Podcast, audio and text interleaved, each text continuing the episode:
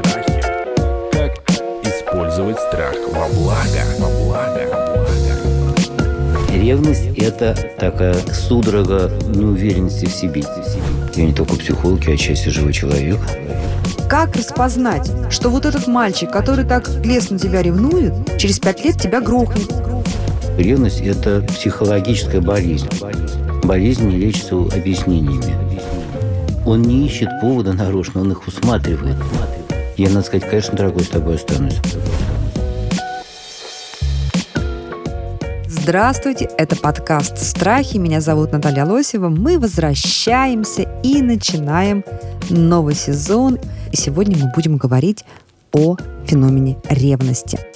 У меня в этом подсезоне прекрасный соведущий. Это психолог Александр Колмановский. И также с нами сегодня эксперт, клинический психолог и психоаналитик Артем Забалуев. Здравствуйте, коллеги. Добрый день. День добрый. Александр, почему люди начинают ревновать? Вот есть какая-то, какое-то этому вот физиологическое, физическое, психологическое объяснение. Но это же, это же такое устойчивое и так часто встречающееся чувство, причем не только у людей, но и даже у животных. Мы знаем, что животные ревнуют и друг друга, и хозяев. Значит, что-то природы это зачем-то было заложено. Думали когда-нибудь об этом? Конечно, да, и как профессионал, как частное лицо, я не только психолог, я отчасти живой человек. Ревность – это обостряющееся ощущение собственной несамодостаточности. Это такая судорога неуверенности в себе, низкого самопринятия. Это ощущение в большей или меньшей степени есть у всех на свете людей, без единого исключения. Но чем это ощущение больше, чем более оно болезненное, тем больше человек нуждается в постоянных подтверждениях его личностности. Потому что меня ценят, меня принимают, со мной считаются, считаются только со мной. Ну, это вот заложено уже при рождении или это какая-то травма случилась с человеком? Нет, это благоприобретенное, ничего врожденного здесь нет, это вы правильно сказали, травма. Это наша детская травма, когда ребенок чувствовал себя непринятым или не вполне принятым со стороны родителей. Когда он видел, что его то хвалят, то ругают, то принимают, то не принимают. То дарит подарки просто так, то не дарит подарки просто так, а только на день рождения или на хорошо законченный учебный год. Ого. Да, и вот это все развивает у человека с ранних пор глубинную неуверенность в себе, а дальше меняется только паспортный возраст, само по себе это ощущение никуда не уходит. И если уж проследить всю историческую динамику этого ощущения, этой ревности, и это начинается, когда ребенок чувствует острую потребность увидеть со стороны родителей реакцию не на его поступки, не на пятерку, не на двойку, не на вежливость, не на грубость, а на чувства, которые за этим стояли. Почему он нагрубил, почему он получил двойку или не вынес обещанный мусор. И эта реакция не на поступки, а на чувства называется безусловным принятием. И поскольку все на свете родители, даже самые добрые, принимающие, самодостаточные, мы все живые, поэтому слабые люди, все на свете выходят из детства в жизнь с большей или меньшей той самой неуверенностью, с этим дефицитом безусловного принятия. И ищут потом в партнере или в партнерше компенсацию этого дефицита. Ну, смотрите, вот все уже случилось. Вот детство уже прошло. Да, человек повзрослел. И кто-то вступает в брак с ревнивцем или ревнивицей. Артем, у вас бывают наверняка ведь такие клиенты довольно часто, я думаю, да? Когда приходят люди и говорят, что я живу с ревнивцем, или я не знаю, что делать с ревностью своей жены. Это вообще излечимая история? На мой взгляд, ревность – это некий симптом. Симптом там, семейных отношений. Неважно, это взрослые люди, или ребенок в семье, или подросток. А симптом для меня это как некая такая ну, часть семейных отношений, которая маячит и заявляет о том, что с помощью своего симптома я могу, в принципе, контролировать другого человека. А, то есть манипуляция, просто манипуляция такая. Ну, как, как один из вариантов. Как один из вариантов. Можно ли излечить? С одной стороны, есть такие очень интересные семейные парадоксы, когда мы знаем, что каждому члену семьи хочется, чтобы от какого-то симптома избавиться семейного. Но парадокс заключается в том, что вся семья от этого симптома избавиться вообще-то по большому счету не хотят. То есть по отдельности да, а вместе не хотят. Почему? Потому что как только симптом уходит, разрушается некий гомеостаз и равновесие семейных отношений, который уже сложился привычным образом в этой данной семье. И поэтому говорить о симптоме как о ревностном симптоме, что давайте его, от него избавимся, наверное, есть смысл только тогда, когда его можно чем-то заменить. Ну, то есть, то это есть более становится... каким-то безопасным. Мгм. Это Мгм. становится частью какой-то игры, да? То есть частью вот этих семей, семейного такого диалога вербального и невербального, который происходит каждый день, и на этом семья строится. Я думаю, да, и эту игру поддерживает оба, потому что в этой игре играешь не один сам с собой, а играешь с кем-то, с партнером, как правило. Видимо, втор- второму партнеру это в какой-то степени, наверное, или выгодно, или нужно, ну или зачем-то зачем-то это все происходит. Коллеги, хорошо. Если речь идет о такой легкой, игривой ревности или каком-то, ну, переживаемом, что ли, эпизоде, хорошо, даже готова согласиться. Но сколько мы с вами знаем из истории, из криминальных хроник современных, случаев криминала, причем с убийствами, да, со смертями на почве ревности. Более того, мне кажется, что если копнуть вот всю статистику бытовых ссор, которые закончились убийствами, мы там обнаружим, ну, я сейчас с потолка беру, да, у меня нет статистики, я предположу, что, ну, наверное, добрая половина были так или иначе спровоцированы ревностью, накопленной или ситуативной. Вот как распознать самому себе, когда ты уже в браке, или до брака, что вот этот мальчик, который так страстно, так мило, так приятно, так лестно тебя ревнует, через пять лет тебя грохнет и распилит потом, и в сумку сложит и бросит в мойку. Ну я же говорю правду, ну правда же? Ну, ну что, вы Знаете, для согласны? меня очень важна возможность не какого-то фундаментального комментария, а практической подсказки нашим слушателям. И в этом смысле не очень важно распознать на ранних стадиях, грохнет он меня или только ударит. Важно понять еще раз, что ревность – это психологическая болезнь, вот прям психологическая болезнь. Это никакая не игра, это никакая не манипуляция, это болезнь. И надо понимать ее причины и простые способы ее возможной, не, не гарантированной, но возможной терапии. Ревность – это очень глубокая неуверенность в себе. И мы видим, что ревнуют, ну, мужчины, допустим, не только к э, не своих женщин, не только к другим мужчинам, но и к работе, к подружкам. Они во всех этих сторонних интересах своих женщин, ну или наоборот, симметрично, м, видят пренебрежение собой. Как правило, ошиб... ну не всегда, но часто... Ребенку новорожденному часто, бывает совершенно ревнует. верно. Часто ошибочно видят. И вот хорошо вы упомянули этот традиционный сюжет, когда рождается ребенок, мужчина, его отец начинает ревновать, что указывает на роль, на которую он претендовал. Он хотел, чтобы его усыновили. М, Вот буквально. Что нездорово. Его здорово-нездорово, ему это надо. Его женщина не обязана это делать. Но если она хочет с ним, То только так. Подождите, давайте все-таки вернемся к моему вопросу. Еще раз, ревность, которая заканчивается даже скандалами, значит, поссорились, помиловались, помирились и так далее, это одна история. Ревность, которая может ослепить и довести человека до точки невозврата, мне, мне кажется, это другая история. Мне так не кажется, потому что во всех случаях это болезненная история, и это надо сразу осознать. Никакой милой ревности не бывает, не надо этим... То есть вы не согласны с Артемом? Убиваться? Артем говорит, что не, ну- что не нужно это этот элемент убирать из отношений в семье, если я правильно поняла. Артем, Знаете, когда э, человек считает, что не нужно, так не нужно, тогда и туда и не вмешаешься. Но, как правило, у людей есть... Без запроса невозможно ничего сделать. Но вы озвучиваете позицию человека, у которого есть запрос. У меня ревнивый муж, у меня ревнивая жена. Что мне с этим делать? То есть, значит, этим уже допекло, да? Если пришел Значит, к с этим психологу, жить некомфортно. допекло. Или, или вот сейчас он нас просто слушает и понимает, что к психологу он не ходил, но вот у него уже крышечка, что называется, подпирается, да, снизу, что уже вот хочется, наверное, как-то эту историю как-то вот разрешить. Хорошо. Если ты понимаешь, что любой твой поступок вызывает такое действие, кроме похода к психологу, можно как-то об этом поговорить? Вот можно что-то объяснить? Ревницу Да. можно в смысле юридической возможности, но совершенно неэффективно психологически. Болезнь не лечится объяснениями. И им надо заняться, на нем надо сфокусироваться, в него надо вникать. Когда человек боится чего бы то ни было, измены, темноты, высоты, полетов, не, бессмысленно говорить «не бойся». Это его страхов не утешит. Надо посмотреть, насколько, ну, если от лица женщины рассуждать, насколько в ее силах в него вложиться так, чтобы он перестал бояться своей незначимости для нее. Артем, а были у вас такие клиенты, которые, напротив, специально провоцировали ревность э, своего супруга или супруги? Ну, знаете, там в интернете пофлиртовал, э, комплимент подружке сделал, случайно там оставила телефон, на который приходит уведомление из Тиндера. Ну, мало ли, знаете, мало ли способов э, намекнуть возлюбленному или супругу, с которым ты живешь много лет, что, знаешь, дорогой, тут конкуренция на меня-то есть, или супруги. И это, мне кажется, тоже не вполне здорово, или это тоже часть такой нормальной игры для по освежению чувств?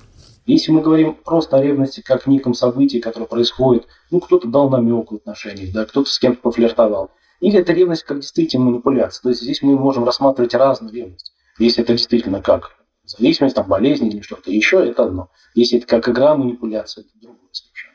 Ну да, такие клиенты встречаются. Работа с ревностью, конечно, стоит работать, если есть такой запрос, или у того человека, который приходит с этим запросом, с этой ревностью, или тот, кто живет с человеком, который ревнивый. Вопрос не в том, что полностью убирать а, возможно, есть смысл заменить ее на более ну, осознанное явление, что происходит, почему это приводит, почему это приводит к ревности, да, то есть какие-то события, и зачем нужно каждому из этих человек, ну, или там, одному из этих человек ревновать. То есть какой он испытывает от этого там, вторичную выгоду, например, да, для чего Хотя в моей практике были разные совершенно. А расскажите, вот какие вторичные выгоды, например, могут быть из вашей практики? Ну, опять же, я сказал про контроль, про некий способ контролировать своей ревностью другого, запрещая ему жить своей собственной жизнью, запрещая ему развиваться так, как он хочет развиваться. Ну, например, что там, не, не, не, не отпускаю тебя на рыбалку или не отпускаю тебя да, с подружками потому в театр. что там будут там другие там люди, другие женщины, мужчины там и так далее, пятое, десятое. Или я не отпускаю тебя там заниматься спортом, потому что в спортзале вам будут девушки, мужчины и так далее, зависит от того, кто там кому ревнует, скажем? Но это, конечно, может привести к неким, ну, таким ну, напряженным стычкам в отношении семьи. Потому, ну, в любом случае для меня всегда любая семейная система или семейные отношения – это некое, некий способ взаимодействия друг с другом через какие-то ну, процессы. Я люблю слово «игра».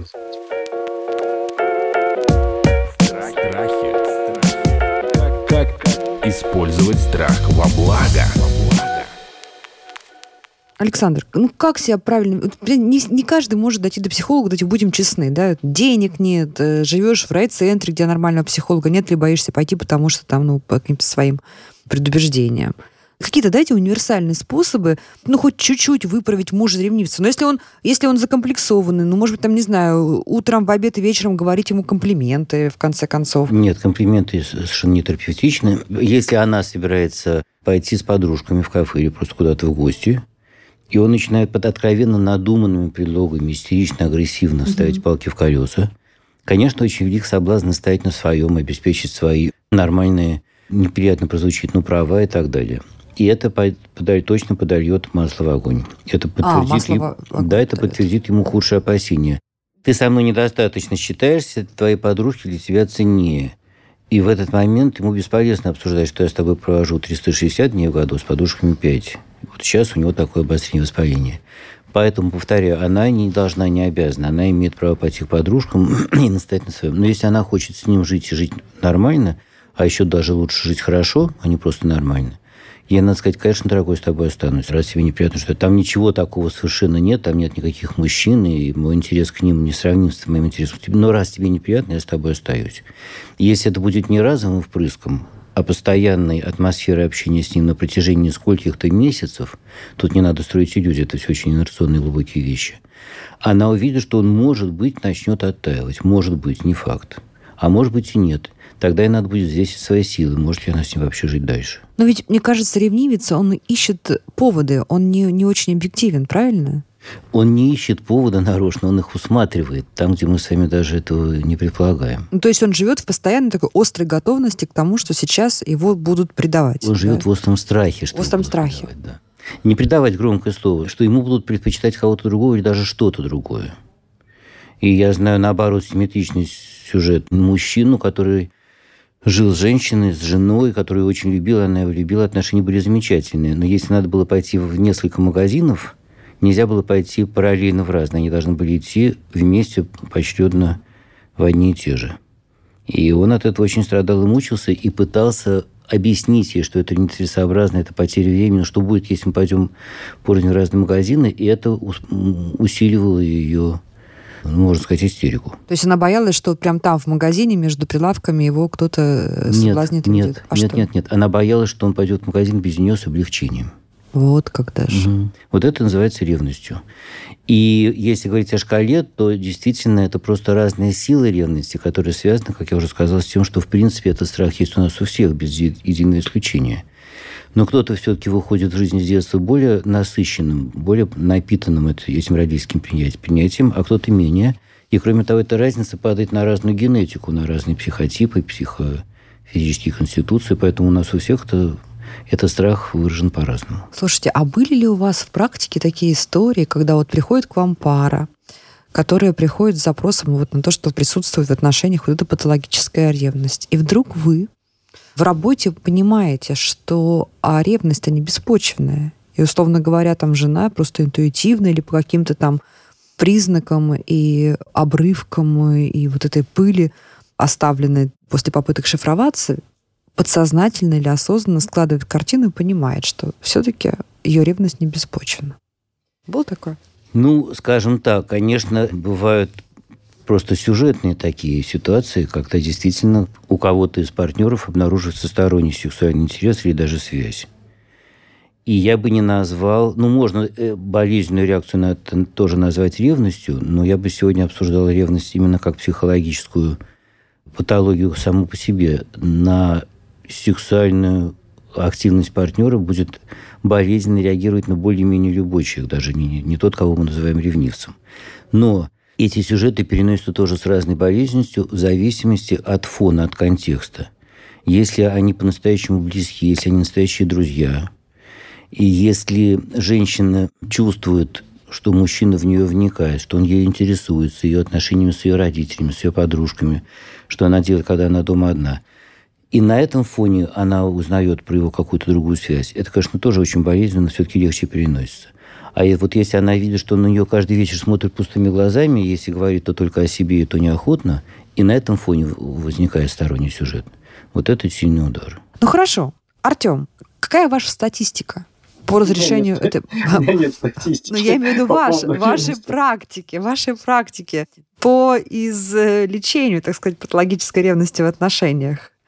Когда вам удается получить какую-то там дол- длительную ремиссию, и пара выдыхает и живет какое-то время вот без этих стрессов ревности? На мой взгляд, здесь еще важно понимать, что сама ревность, как ощущение или это чувство такое, да, оно очень бессознательно. То есть оно фактически не осознается, и тогда, на мой взгляд, это некое рациональное чувство, которое трудно объяснимо самим человеком. То есть несознавание того, что, может быть, я ревную до такой степени, что другого от этого может быть плохо. И не только другому, но и мне самому в, этом, в этой ревности жить тяжело. И тогда, если мы говорим о неких комплексах, которые такие иррациональные, то есть некое заряженное такое ядро, которое внутри психики существует человека, разобраться в этих комплексах, понять, что приводит к этому ощущению или к этому чувству, которая вызывает вот эту сильную заряженность в виде вот этого, ну, ревнивого вот этого состояния, да. Что такое происходит? Чего человек на самом деле боится? Какие у него страхи по этому поводу есть? Действительно остаться без кого-то, то есть без этого партнера, или остаться одному, или невозможность остаться вообще в этом мире своими чувствами, своими переживаниями. Смена партнера, Александр, может исцелить от ревности? Или человек, имеет тот человек, который ревнивец, который страдает вот этой ревностью. Может быть так, что с одним человеком он страдал ревностью, а с другим как-то раз и доверие есть, и в себе уверен. Нет, не может, потому что это не вопрос отношений именно с этим конкретным человеком. Сам, это вопрос внутреннего собой. состояния, да. Представим себе двух девочек, 8-10-летних, совершенно одинаковой комплекции. Ну, не знаю, какой, допустим, какие-то очень пухленькие.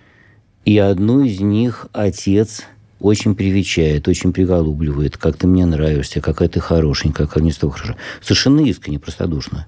А другую, выражаясь научно, подгнабливает. Как можно так за собой не следить, куда ты, извините, со своей попы лишнюю булку на ночь, поглядите, гость во что вырядился. И вот они обе э, в школе, допустим, на перемене. И компания куда-то пошла, обеих их с собой не позвав. Понятно же, что вторая будет на это реагировать более болезненно или на какой-то мальчишеский смешок у себя за спиной. Вот это и есть глубинная неуверенность в себе. Ощущение, что я – это что-то не то. Не что-то такое, с чем можно считаться, с моими чувствами, с моими обстоятельствами и так далее. Знаете, как это проще всего проиллюстрировать совсем бытовым примером? вот женщина говорит, ну как, хорошо я приготовила, вкусно, тебе нравится? У мужчины нет возможности сказать, знаешь, что-то не то, не очень. Да, и это вот потребность казалось бы, это не вопрос там, отношений или любви, но это ровно тоже психологический механизм. Это потребность подтвердить мне мою состоятельность. Поэтому не всегда говорите правду близким людям. Ну что, друзья, мы сегодня поговорили о ревности с моим прекрасным соведущим Александром Колмановским и нашим сегодняшним гостем, экспертом, клиническим психологом, директором психологического центра, психоаналитиком Артемом Забалоевым. Это был подкаст «Страхи» Наталья Лосева. Подписывайтесь. Подписывайтесь на подкаст на сайте ria.ru в приложениях подкаст с Web Store и Google Play. Комментируйте и делитесь с друзьями.